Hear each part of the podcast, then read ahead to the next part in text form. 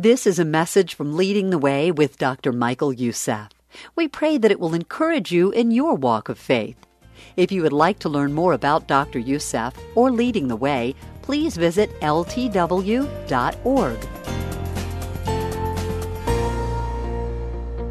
There is a word that has crept into our vocabulary of recent years, and that word is rage.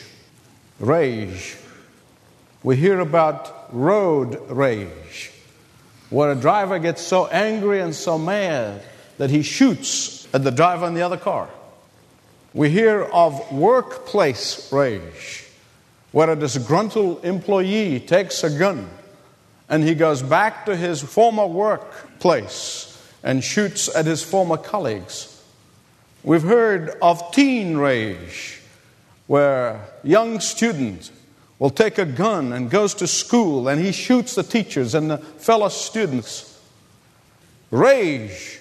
There are all kinds of rage in our society today.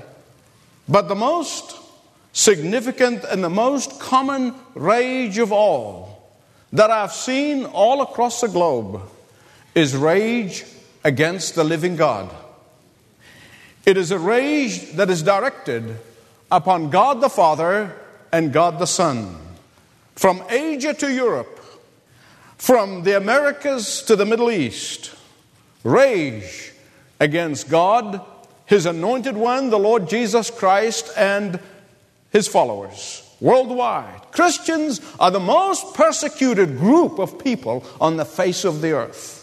Statistics after statistics tell us that those who publicly confess Jesus Christ get thrown into prison, they are tortured, and they are killed. Why? Because there is a rage against His anointed one, the Lord Jesus Christ, and rage against His children, those who follow Him. Rage is simply not being upset. I want you to understand the difference. that does not mean just you being upset, but rage, as I understand it, is a sense of emotional insanity. Rage is a sense of irrational anger. Rage is a state of uncontrollable hatred. And Psalm 2 tells us all about the state of rage worldwide against the Lord Jesus Christ and against the followers of the Lord Jesus Christ. 1,000 years before Jesus was born in Bethlehem, it was prophesied of him in Psalm 2 about the rage that people would have toward him and toward his followers. Let us read that psalm together. Psalm 2 Why do the nations conspire and the peoples plot in vain? The kings of the earth take their stand, and the rulers gather together against the Lord and against his anointed one. Let's break their chains, they say, and throw off their fetters. The one enthroned in heaven laughs. The Lord scoffs at them. Then he rebukes them in his anger and terrifies them in his wrath, saying, I have installed my king on Zion, my holy hill. I will proclaim the decree of the Lord. He said to me, You are my son. Today I have become your father. Ask me, and I will make the nations your inheritance, the ends of the earth your possession. You will rule them with iron scepter. You will dash them in pieces like pottery. Therefore, you kings, be wise. Be warned, you rulers of the earth. Serve the Lord with fear and rejoicing in trembling. Kiss the Son, lest he be angry, and you'll be destroyed in your way for the wrath can flare up in a moment. Blessed is all who take refuge in him. Father, in the name of the Lord Jesus Christ, we ask you to open our spiritual eyes that we will see the unbelievable, incredible truth that comes out of your word. For we ask this in his name. Amen. Psalm 2 is one of the clearest messianic prophecy in all of the Old Testament. In other words, it prophesied about the Lord Jesus Christ 1,000 years before he was born in Bethlehem. And in this psalm, there are four speakers. and they all basically share three verses each. The first speaker is in verses 1 to 3, is the narrator. The second speaker, verses 4 to 6, is the voice of God the Father. The third speaker, in verses 7 to 9, is the voice of God the Son. And the fourth speaker, in the last three verses of Psalm 2, is the voice of God the Holy Spirit. There's another way I want to put this to you to, so you can remember it. First, there is man's defiance of God's authority, verses 1 to 3. Secondly, there is the Father's displeasure over man's rebellion, verses 4 to 6. And thirdly, there is the dominion and the domination over the earth by God the Son, verses 7 to 9. And finally, the Spirit's deliverance of those who turn to Jesus Christ. Turn to Psalm 2 if you haven't already.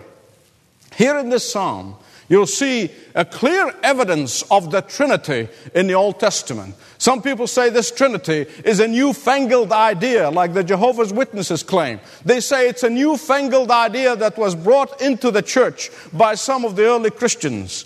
Read my lips, hogwash. the Trinity is revealed, not fully to be sure, but is revealed in the Old Testament. When God said, Let us go and make man according to our own image, he was talking in the voice of the Trinity. And here in this psalm is the clearest revelation of the Holy Trinity 1,000 years before Jesus was revealed, 1,030 some years before the Holy Spirit was given to the earth. It is not surprising, therefore, that you find that Psalm 2 is one of the most quoted psalm in the entire New Testament simply because this psalm found its true fulfillment in the New Testament. First, the narrator's voice, man's defiance of God's authority. Have you ever asked yourself a question when you in your quiet moment? Have you ever asked yourself, you pick up the newspaper, you read about the persecuted church, you, you read about how people are absolutely conspiring and raging against Christians and against Christianity and against the Word of God. Have you ever asked yourself why? Why? Why do they hate God so much? Why do people resent God so much? Why do people plot and plan against the authority of the Word of God so much? Why do people premeditatedly protest against God's laws? Have you ever asked yourself that question? I'm going to answer it in a minute, but I'm going to let you hold on for a couple of seconds because I want to tell you something else before I answer the question. There's a very important word here in verse 1 of Psalm 2, and I want you to circle it in your Bibles. And if you're taking notes, write it down. And in various translations, it's translated differently, but it's the same word. It means imagination or plotting. I want you to contrast that word with the same word it's found in Psalm 1. Actually, in Hebrew, it's exactly the same word, where it says, Blessed is the man who meditate upon the word of God. Meditation, that's the same word in Hebrew as it is in Psalm 2. Psalm 1, Psalm 2. In fact, most theologians think it used to be one psalm. Here's that same word, meditate. In Psalm 1, it says that the godly meditate upon God's word. In Psalm 2, said the ungodly meditate on how to get rid of God. In Psalm 1, it says that the godly imagines good things. He imagines godly thoughts. But in Psalm 2 says the ungodly imagines way by which they can defy God. In Psalm 1, the heart of the godly is filled with thoughts of how to glorify God. But in Psalm 2, the heart of the ungodly is filled with thoughts of how to undermine the authority of the Word of God. In Psalm 1, the godly takes his stand upon the Word of God. But in Psalm 2, the ungodly takes his stand upon the new morality, which is nothing but biblical immorality. And the psalmist said that when it comes to the defiance of God, these groups of people, they may hate each other. They may be at enmity with each other. They may not be able to stand each other. But when it comes to the commonality of hating God, they become united. You don't believe me? Look around you.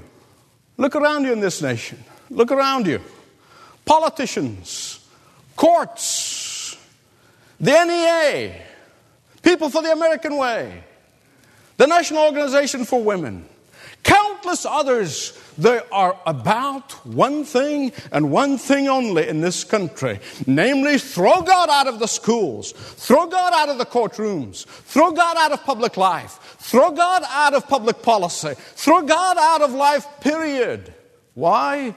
Because his laws, they said, his moral absolutes are like chains. They are restraining us from doing what we want to do. And the psalmist said that 3,000 years ago. It's going to happen. It's happening now. Because biblical morals, biblical ethics are repugnant to them. Because they cannot stand it. And therefore, they want to change it. They want to change it. So today, we don't have liars anymore. We have people with big imagination. We don't have thieves anymore. We have creative financing. I mean, we do not have sexual immorality anymore, only sexual choices and sexual preferences. Today, we have no heretics anymore, only people differing in their opinions. And on and on and on. Restraints have been broken. Christians, I want you to listen to me. When you come to the point in your life of thinking that what you want is more important than what's in the Word of God, you are doing what the heathens are doing. When you neglect the Word of God, and ignore the Word of God, you are doing what the heathens are doing. When you neglect your prayer life and your walk with the Lord in intimacy, you are doing what the heathens are doing. Well, how does God react to this derision? How does God react? Well, look at verses 4, 5, and 6 of Psalm 2. There's one thing I want to tell you with absolute assurance that God is not doing. He's not wringing his hands in heaven saying, Oh my, what am I going to do? These people are rejecting me. What am I going to do about these folks? That's one thing he's not doing. God is not sitting there with a bottle of Mylanta next to him and saying, Oh, I'm worried sick over man's defiance of me. No, no, no, no, no. No, that's, the Bible doesn't say that at all. The Bible said that God laughs and he scoffs at them. Now, let me bring this to the level so you can understand it. I want you to imagine an elephant's reaction when he's challenged by a mouse. Listen, if they think they can get rid of God, might as well let them reach out into the skies and pull down the stars. If they think they can get rid of God out of life. Might as well let them pull down the sun and the moon and stop them from shining. If they think they can get rid of God out of life, might as well let them reach to the heavens and destroy the galaxies. If they think they can get rid of God, might as well let them control the rain and the storms and the floods. If they think they can throw God out of life, might as well let them do something about the droughts and about the hurricanes and about the earthquakes. If they think they can get rid of God. Let them put the ocean in a bucket. How foolish. How foolish. No, God does not hide from them, the psalmist said. He doesn't hide. he doesn't sit there and look down and start counting, you know, one, two, three, how many of them? Well, they got, boy, oh, they got a lot of people there. Man, couple of billion people. Oh, my goodness, well, I got so many. How many do I have? No, no. God doesn't do that. the Bible said that God doesn't even get out of his seat. He sits in his seat and he laughs at them.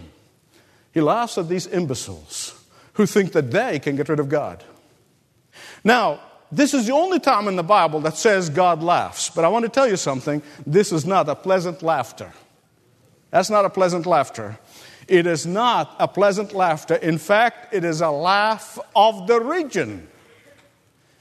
Listen to me, with all of our technologies, with all of our sciences, with all of our skills, with all of our talents, with all of our innovations, with all of our creativities, with all of our big talk, we only one breath away from being dust of the earth. Let me tell you something. Our very breath that we draw in the next second is on lease from God. He can click his finger, takes the lease away, and you're dead. And I'm dead. No. You know, sometimes I honestly want to laugh, and I want to laugh loud, just like God. Every time I see the politicians talk about the human spirit, the indomitable human spirit, and the power of the human spirit, I want to laugh like God. Buddy, without God, there is no human spirit. Well, look at verse 5. You see, in verse 5, it's a powerful verse. And I'll tell you basically what it means. It's when the last peal of the chilling laughter dies away, it is replaced by the rising tide of fearful, holy wrath. Please hear me right. When God's patience runs out, when God's mercy comes to an end, when God's time of grace is over, it will give way to justice. And oh Lord, I pray for that day to come. But I want to tell you something. When that day comes, those who wanted to throw God out of public life, those who denied the divinity of the Lord Jesus Christ, those who have scorned the virgin birth, those who have denied the resurrection of Jesus Christ, those who have wanted to live their lives their way, not God's way, those who shed the innocent blood of the unborn, those who have decreed the banishment of God out of life, they will stand alone without defense. The Bible described the day of judgment as a dreadful and great day. The Bible said that on the day of judgment, the rulers of the earth and the kings of the earth, they'll be running from mountain to mountain, crying out to the rocks, saying, Fall on us, fall on us, fall on us, cover us from him, whose face of him who sits on the throne. The defiance of God's authority, the Father's derision, the Father's displeasure over man's rebellion. And thirdly, verses 7 to 9, you see the Son's dominion over all the earth. Today, Jesus' name is used as a swear word. Today, Jesus' name is despised and rejected.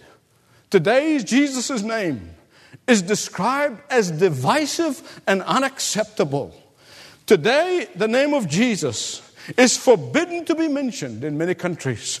Today, the name of Jesus is outlawed in many schools and many institutions. But let me tell you something 1,000 years before Jesus Christ was born in Bethlehem, God said of Jesus, He's my only beloved Son.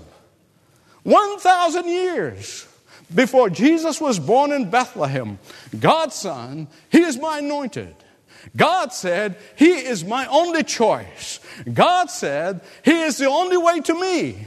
God said, He is my begotten beloved Son.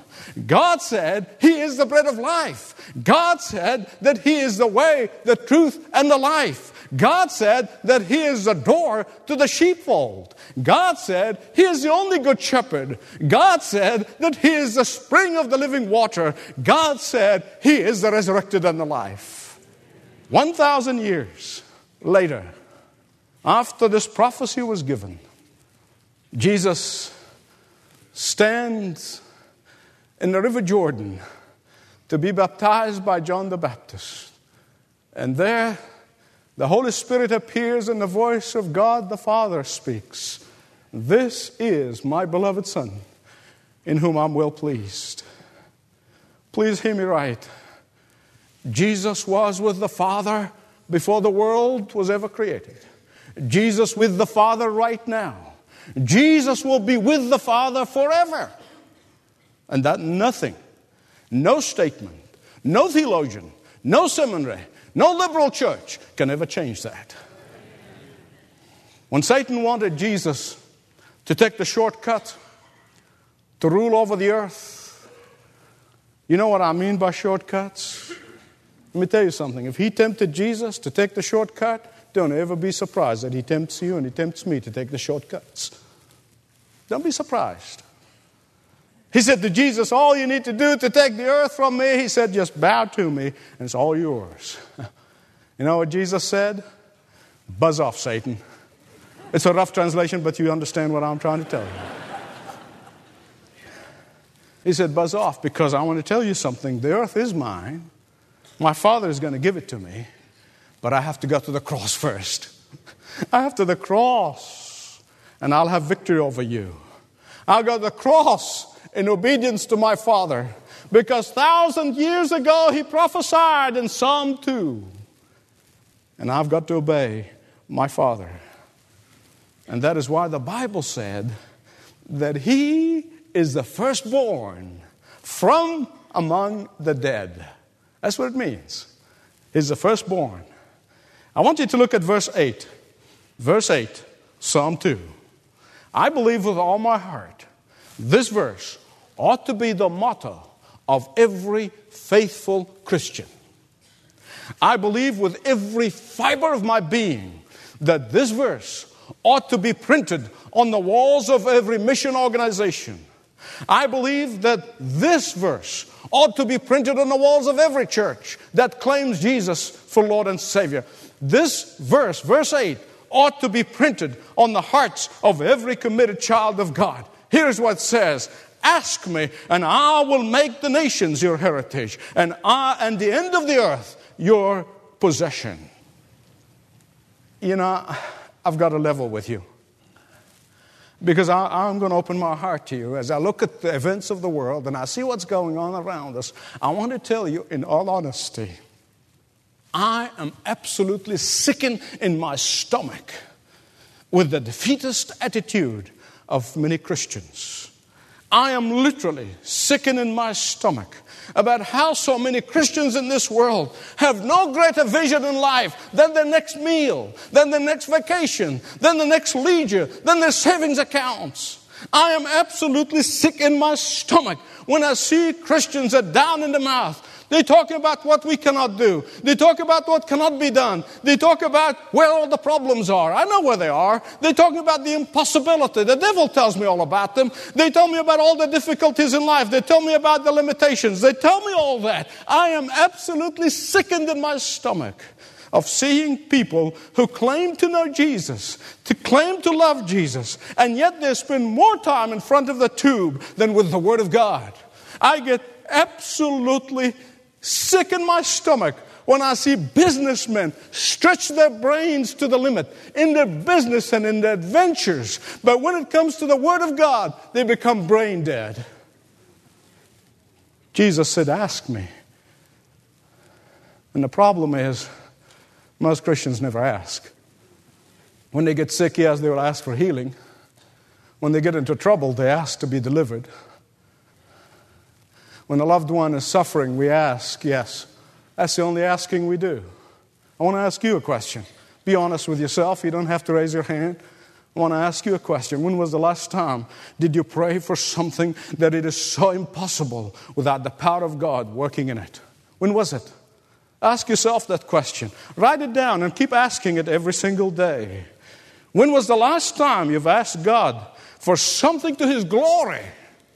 That is impossible to the human mind to accomplish. Listen to me, and I hope you understand my absolute emotions on this.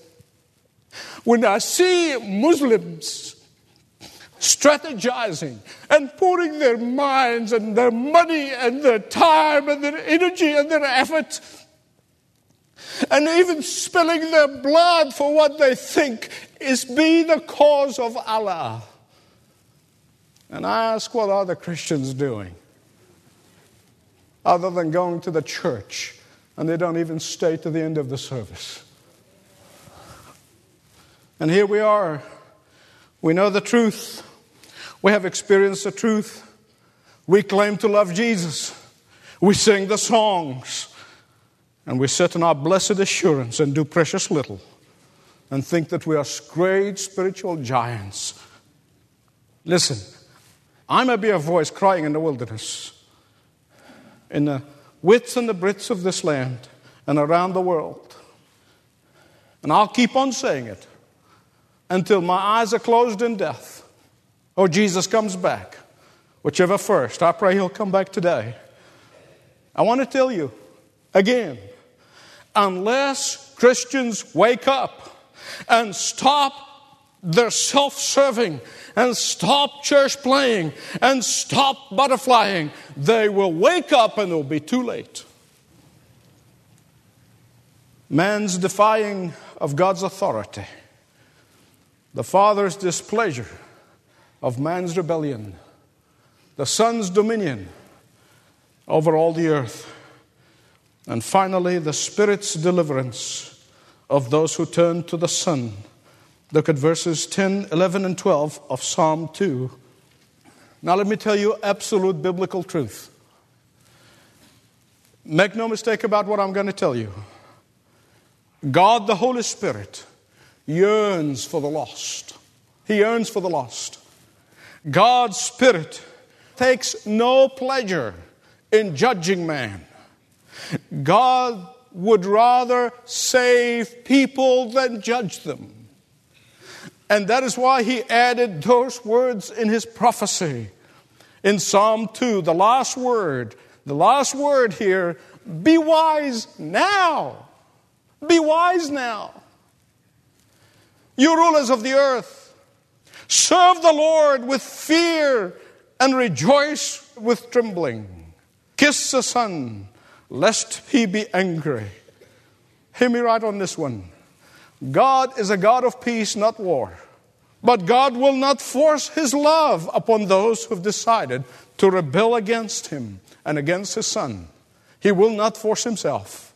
And that is why the psalmist warns us 3,000 years ago. He warns us kiss the Son, lest He be angry. Take heed and don't despise His warnings.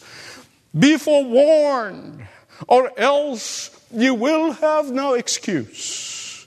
Turn to Him now before it is too late. Accept His offer of peace and be saved eternally. Recognize His amnesty is not going to be forever. His amnesty is not going to last for eternity because one day that amnesty will be withdrawn. For the Bible tells us that Jesus is coming back. How many of you really truly believe that Jesus is coming back? Say amen. amen. The Bible tells us that Jesus is coming back. I pray he'll come back today. And a lot of people believe that he's around the corner, and I can't wait. But I want you to know this. Listen carefully. You see, in his first coming, he came as a helpless baby in Bethlehem. But in his second coming, he's going to come with power and great glory. In his first coming, he came as weak and lowly, and meek and lowly. But in his second coming, he's going to come as a judge of all humanity. In his first coming, he was dragged before Pontius Pilate and before Herod. But on his second coming, Pontius Pilate and Herod and all the arrogant rulers of the world who have rejected him and rejected his salvation, they will be dragged before him. On his first coming, he hung helplessly upon the cross to redeem those who put their faith in him, those who trust in him. But in his second coming, he will come holding a rod of iron and the scepter will be in his hand. In his first coming, he pleads with men and women to turn to him. But in his second coming, there will be pleading for mercy and will be too late. In his first coming, he stretched out his hand of fellowship with every human being who would stretch their hands back to him. But in his second coming, he will stretch out his hand of judgment upon all of humanity.